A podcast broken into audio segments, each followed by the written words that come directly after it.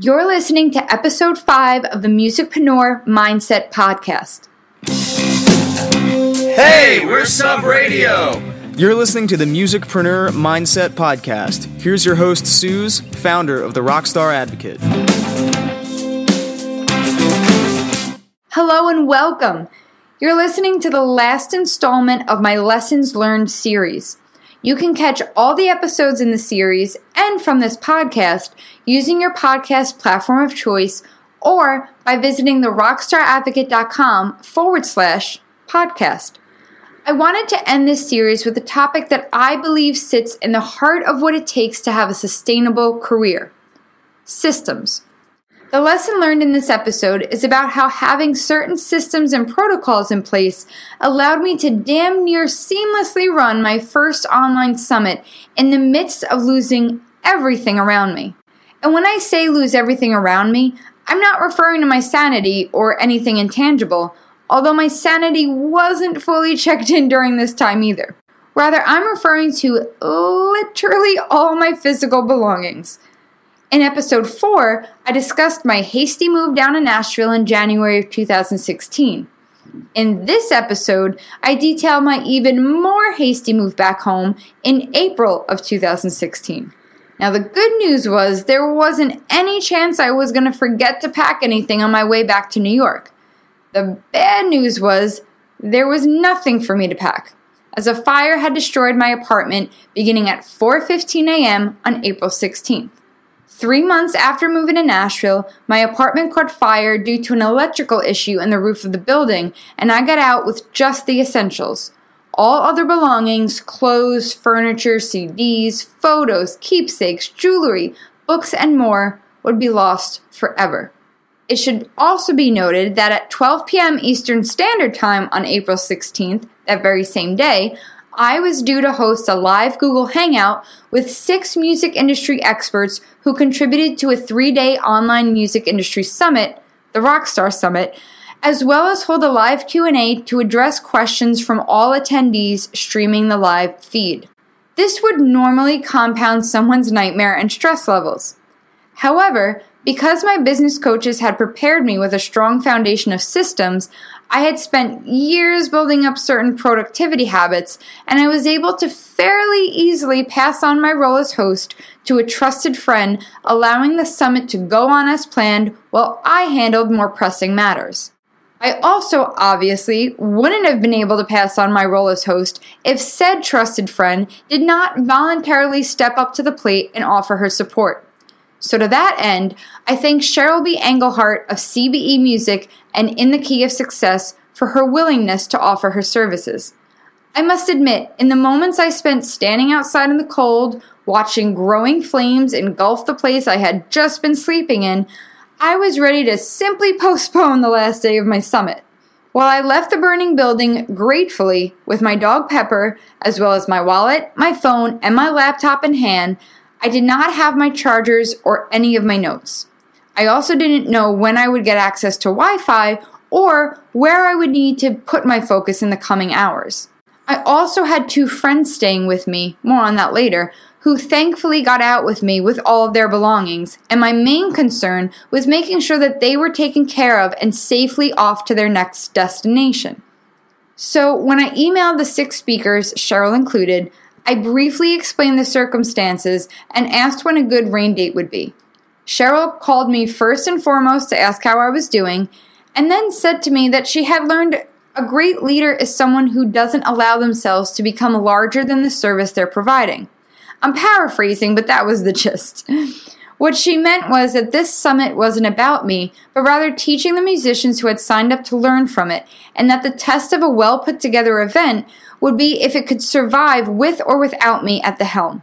I couldn't have agreed more, and because I had systems in place to keep files on my laptop organized, systems to easily locate passwords and website codes and past emails, and systems for organizing tutorials and protocols for keeping track of the micro tasks involved in certain projects, I was quickly and easily able to give Cheryl everything she needed to carry out the summit in my place.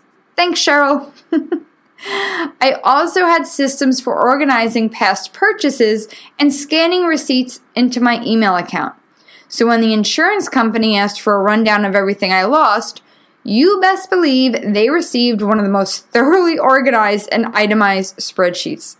The adjuster actually called me a day or two later to tell me that they had never seen such a detailed collection and that they had decided to release the full value of my policy without further holdup, as I clearly was able to attest to the value that I lost. Thanks, MetLife. Being organized with certain routines within my day to day life not only allowed my business to keep running while I was occupied elsewhere, but it also allowed me to keep putting one foot in front of the other. Humans do not respond well to vagueness. So when disaster strikes, or even when life gets in the way and plans simply don't go as planned, our minds seem to gloss over when we can't predict what our next steps will be. Sometimes we need a moment to regroup. Once we have our bearings, we're able to see more clearly and make the decisions we need to make in order to keep moving forward. Systems give us our bearings and spell out our next steps. Now, when I say systems, I simply mean our ways of doing things, of carrying out a set of tasks. You can call them protocols or directions, whatever works for you. You can make a system for anything. For instance, my system for making breakfast is to grab a bowl, pour in cereal, grab a spoon, pour the milk over the cereal, put the ingredients back in their spots, and sit down to eat. That's a system, and one I know quite well. Our lives are made up of systems. However, the more inefficient the systems are, the further away we stay or stray from our goals. Another crucial system I have is a daily routine for gratitude. While I had moments of tears and mourning, I never had a moment where I thought, why me? This is because for years now, I have operated from a place of gratitude.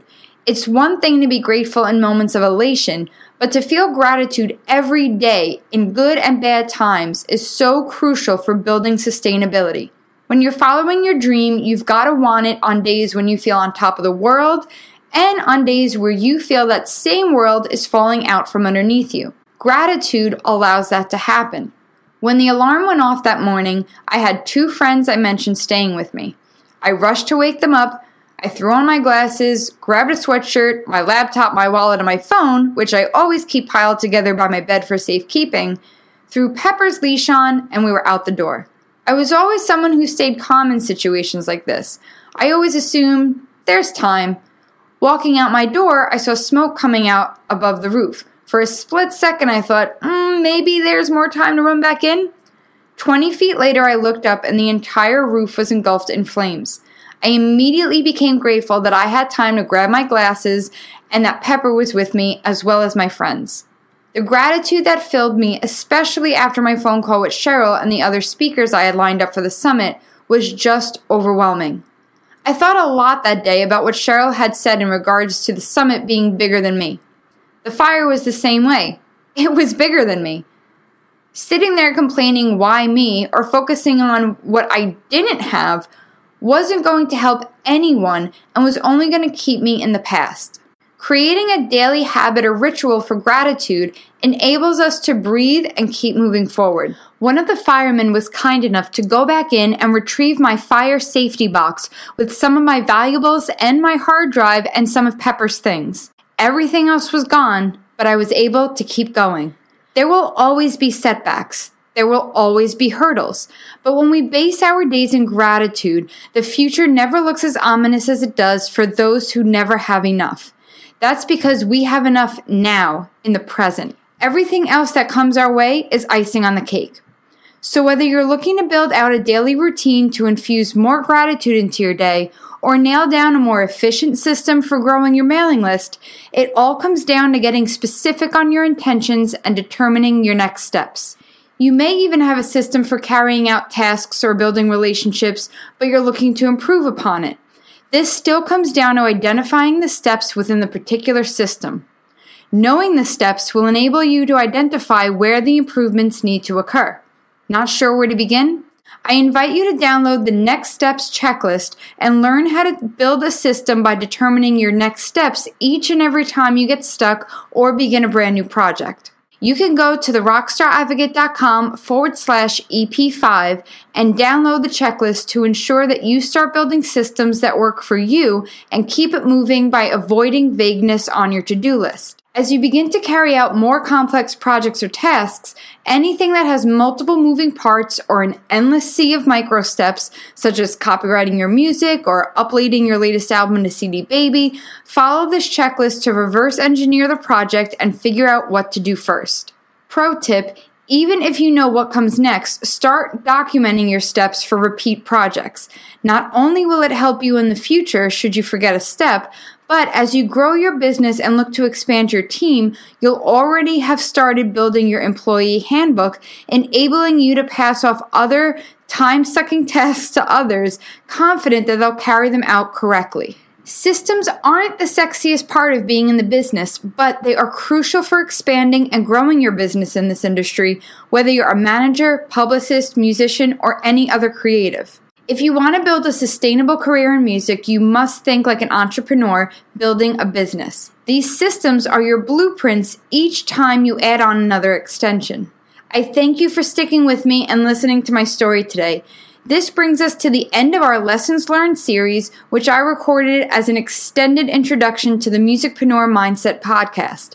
I hope you'll continue on this journey with me each week as we explore ways to get you thinking more long term in your efforts while finding ways to be more effective with those efforts in the short term. From apps to help you automate your menial tasks to methods on how to navigate the emotional roller coaster of building a fan base, this podcast is your portal to go from freelancer or do it yourself musician to full fledged musicpreneur. The next episode of this podcast will go live on Wednesday, January 3rd, and focus on the art of becoming a musicpreneur, complete with tips in better managing your time as a multi passionate creative and getting over your fears to finish the projects you start. And just as in every other episode, there will be a free download to help you implement the tips we discuss. If you missed any of my other stories from the Lessons Learned series, I invite you to check them out now at therockstaradvocate.com forward slash podcast or on your favorite podcast platform.